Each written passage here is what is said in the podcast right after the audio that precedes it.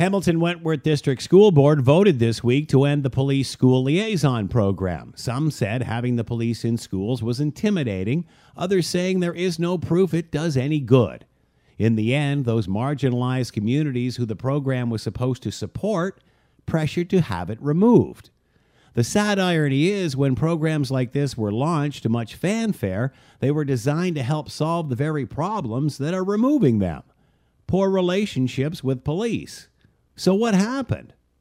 Why now out of fashion and being defunded? Changing times or bad ideas from the get go? The bigger question is what or who will replace what we have been asking the police to do more and more of? Clearly, police organizations have to do more to fight systemic racism. Bringing in more from those communities to help design these programs is a great start.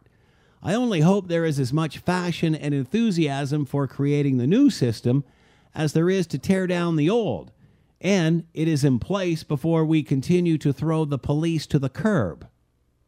I'm Scott Thompson.